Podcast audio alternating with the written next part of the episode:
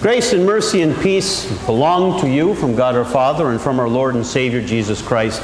Amen. You are going to want to have your service folder open to page number 8. I don't think I, am going to read the text just yet because we'll read it throughout the course of the sermon.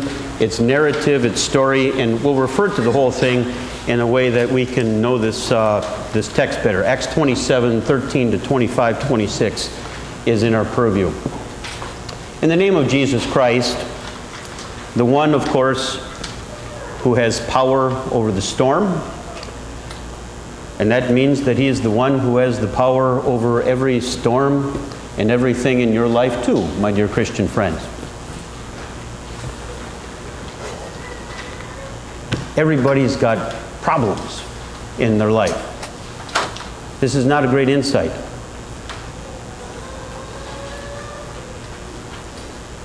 By virtue of the fact that nobody's perfect, by virtue of the fact that people are sinful, that parents are sinful, there's no perfect families, there's no perfect parents, there's no perfect people, there's not a perfect city or state or nation or government, there's not anything in this world that's perfect.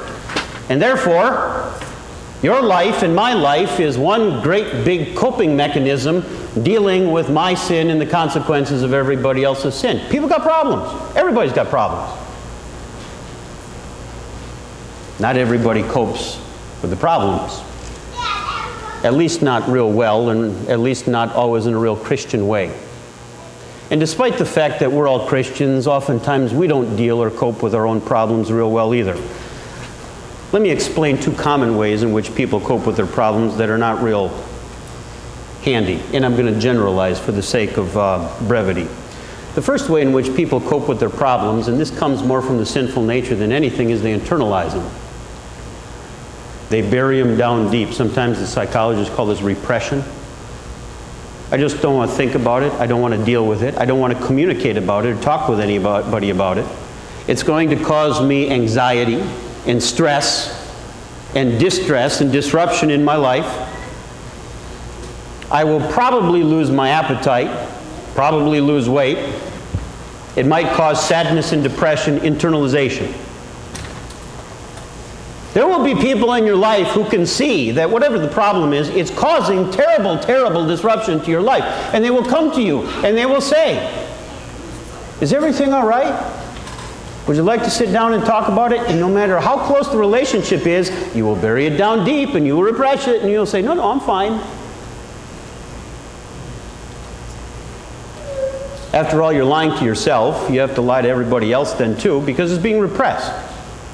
It's unhelpful. There's a better way. The second way that people deal with problems, besides internalizing, is externalizing. And it's almost exactly the opposite. But people still don't want to deal with the pain of whatever it is that's causing them problems or troubles in their life. And so rather than actually acknowledge that maybe something needs to be, say, repented of or addressed, they will just simply blame anybody and everybody in their life. Sometimes the psychologists call this projection. They'll take their own problems and they'll project them on their boss or their coworkers or their job or the institution or the government or their family or their parents or their brothers or their sisters or their dog. Anything's fair game. Invariably, they're going to blame God. If you're a loving God, why am I having all these problems?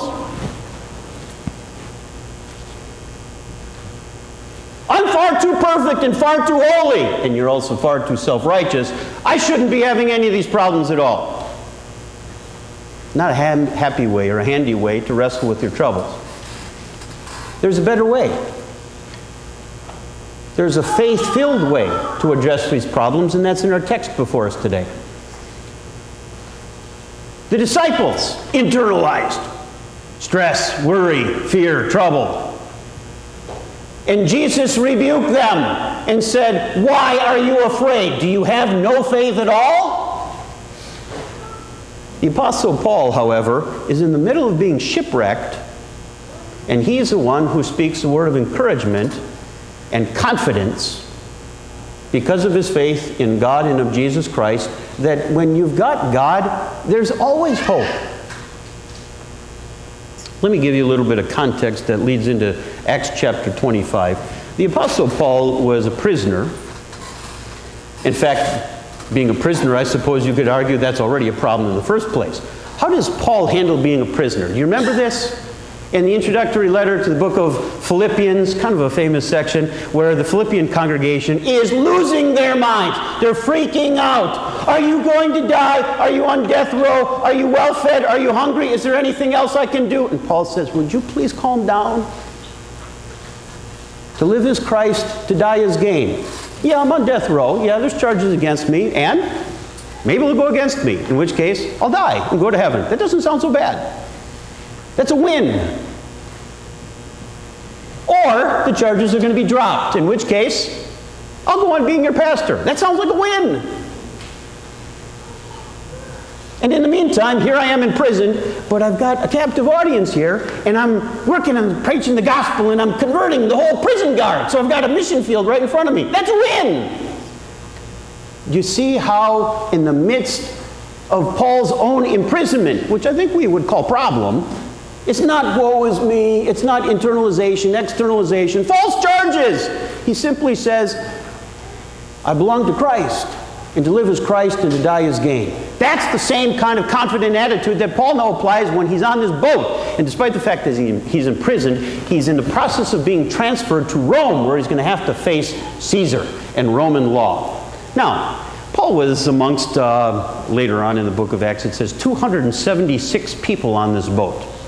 And there's prisoners, and there's Roman soldiers, and there's crew who have to sail the ship, and they're being paid to transport the prisoners from one side of the Mediterranean to the other. They got to get them to Rome. But maybe about three verses, four verses before our text begins, it actually says it's uh, after the fast, which is a reference to the Day of Atonement that happens end of September, early October every year.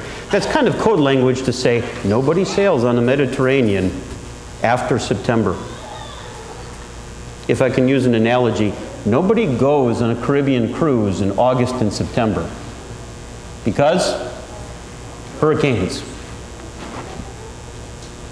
It's common knowledge in these days, too. Nobody was, the weather's too terrible. It's too unpredictable. You're taking your life into your own hands if you're going to transport or if you're going to sail across the Mediterranean. In fact, Paul, who had been so positive and upbeat had built a little bit of a relationship with the chief guard, the, the captain guy who was in charge of all the other prisoners, and he actually said to him when they docked, You know, we should winter here. We don't need to go on. We're taking our life into our own hands. The ship's going to break up. You're going to lose your money. You're going to lose the ship. You're going to lose the cargo. You're probably going to lose your own life. Don't do this. But the captain of the guard said, No, no, maybe because he was going to get paid if he delivered them on time. We got to press on. And so begins our text, and you can follow along reading with that little bit of a background in verse 13. When a gentle south wind began to blow, they thought, they're docked in Crete, they thought that they had obtained what they wanted. So they weighed anchor and sailed along the shore of Crete. But before very long, a wind of hurricane force, called the northeaster, swept down from the island. The ship was caught by the storm and couldn't head into the wind. So we gave way to it and were driven along. And as we passed to the lee of a small island called Cauda, we were hardly able even to make the lifeboat secure. When the men had hoisted it aboard, they passed ropes under the ship itself to hold it together. Fearing that they would run aground on the sandbars of Syrtis, they lowered the sea anchor and let the ship be driven along. We took such a violent battering from the storm that the next day they began to throw the cargo overboard. And finally, on the third day, they threw the ship's tackle overboard with their own hands. When neither sun nor stars appeared for many days, and the storms continued raging, we finally gave up all hope of being saved. See where they are? Hopelessness. We gave up all hope of being saved. A lot of internalizing going on fear, worry, anxiety. And who did they have to blame? Themselves. They never should have set sail in the first place. Nevertheless, there they are in the midst of the Mediterranean Ocean, and they're getting blasted by a northeaster, essentially hurricane force winds. And they're doing every single thing humanly possible so the ship doesn't break up and drown. One of the things they did is that the lifeboat is kind of being dragged behind and it was flipping and flapping and flailing in the winds and it was banging against the ship. So they had to pick that thing up and throw it into the ship. They passed ropes underneath to kind of hold the whole ship together. They tossed supplies out, flotsam and jetsam, because the winds were causing the waves to crash onto the ship and it was sinking lower into the water so that the same ship was being about to capsize and sink. And so they got all the weight out of the boat. They're doing everything humanly possible so they don't drown and die. There's mention in there too that they dropped a so called sea anchor, which is a great big heavy thing because if the winds are coming from the north, the northeaster, it's going to blow them down basically from up near Turkey. Remember, they're sailing, if you get geography in your head, they're wanting to go to Rome. It was blowing them down to North Africa. So if they drop the sea anchor and it drags along the bottom, maybe we're not going to be blown into the middle of the Mediterranean where we'll absolutely have no hope of being saved. But they lost hope when the storm persisted for several days. Now, you remember how these old navigators navigated before GPS? They navigated by the stars, right? Well, when there's a storm outside, you can't see the stars.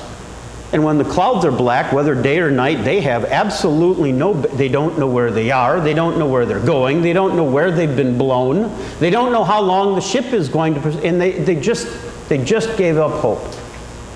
They thought for sure that they were all goners. The anxiety and the worry and the stress, self induced because they never should have sailed in the first place, it was overwhelming to all of them.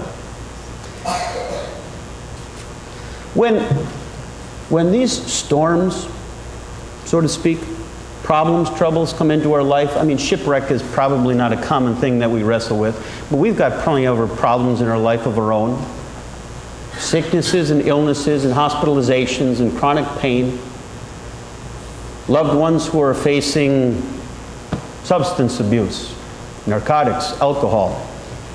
Uh, we have our own personal addictions to sin that shall not be mentioned from the pulpit, and certainly not to any kind of loved one, because we're too busy internalizing it and we don't want to face it or maybe even give it up.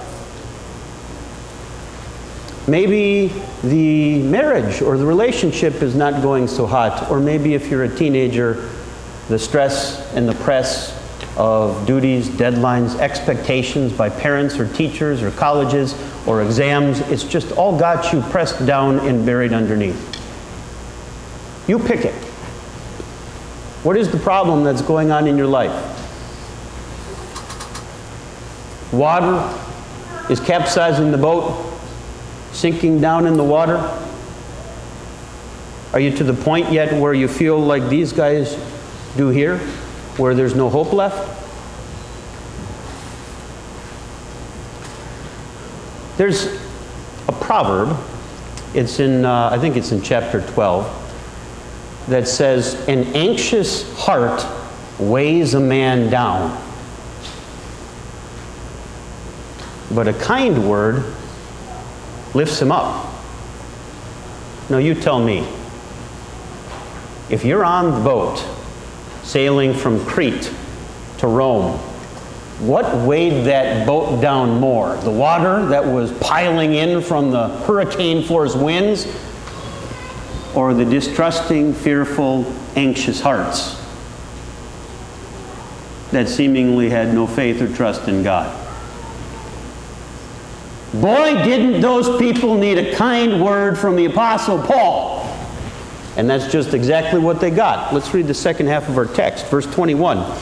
After the men had gone a long time without food, by the way, that's internal evidence there that suggests that they were so petrified and anxious that they were starving themselves, they just couldn't eat. Their appetites had gone, uh, gone away.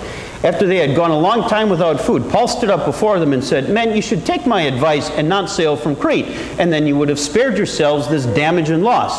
But now, I urge you to keep your courage up, because not one of you will be lost. Only the ship will be destroyed. Last night, an angel of the God whose I am and whom I serve stood beside me and said, Don't be afraid, Paul. You must stand trial before Caesar. And God has graciously given you the lives of all who sail with you. So keep up your courage, men, for I have faith in God that it will happen just as God told me. Nevertheless, we're going to have to run aground on some island.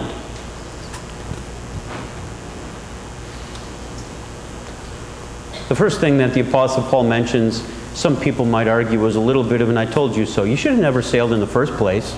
But Paul is not really wanting to say, and I told you so. What Paul is wanting to do is say, I gave you good advice in the past, and it turned out to be just as I mentioned. I want you to listen to me now. Take courage. Take heart, because with God there is always hope. In fact, the Lord God spoke to me and said, You can have courage. All of the human possessions and property are all going to be busted up and lost at sea, but your lives are going to be spared. The ship is going to run aground, and we'll be able to swim to the shores of Malta if we read even a few verses later. That's exactly what happened. But these men who are weighed down with dissipation and anxiety needed the voice of the Apostle Paul to come in and say, There is courage, there is hope. Our lives are going to be spared. Now, maybe you guys are of the opinion to say, well, yeah, it's real nice when God whispers that in your ear.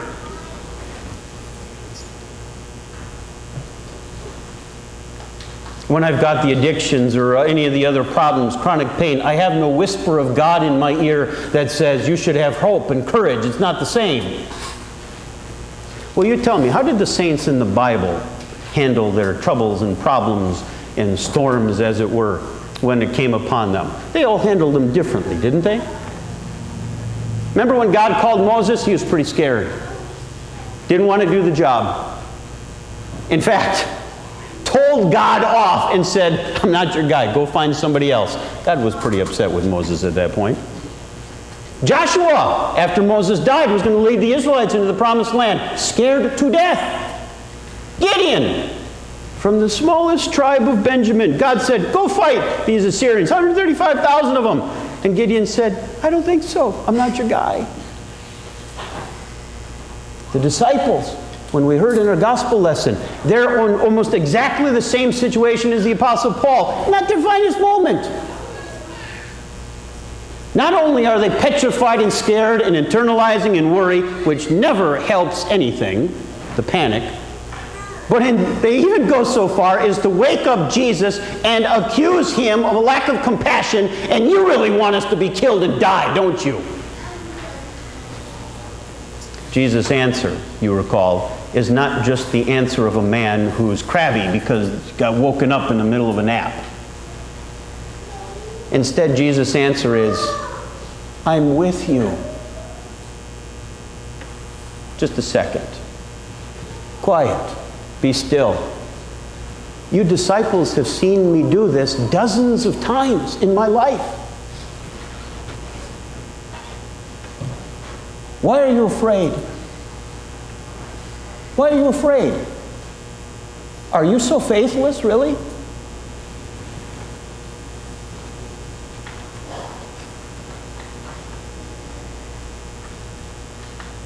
How many times have we not seen the same Almighty God quiet the storms in our life? We say, yeah, Paul had God whisper in his ear through an angel that they were going to be fine, but we've got the same words of encouragement from God.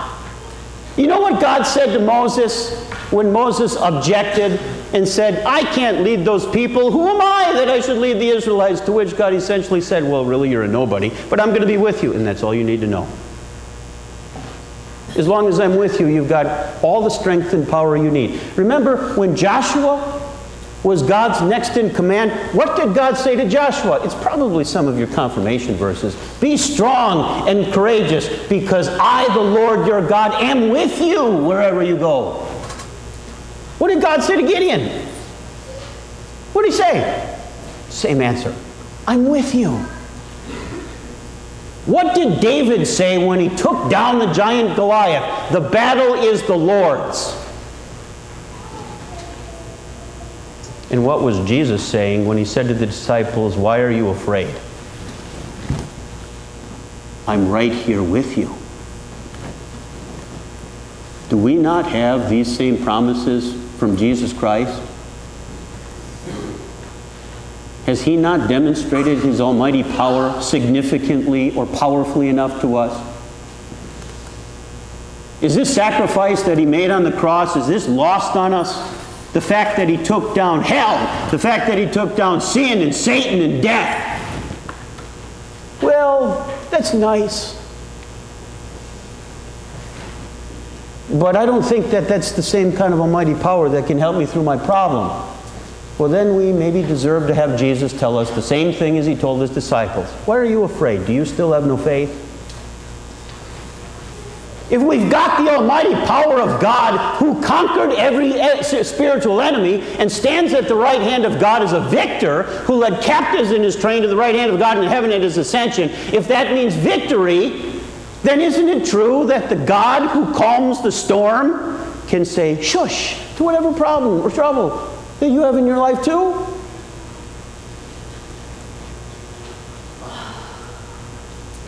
Or maybe it's just that the problems and the troubles in our life have been internalized or externalized, but we haven't really demonstrated the trust in God or the faith to which God says, okay, well, I want you to do this again. I'll have you go through this again so that you can take the faith that I've given you and use it and apply it with trust and with confidence and with courage. In the same way that Paul spoke a word of encouragement to these disciples.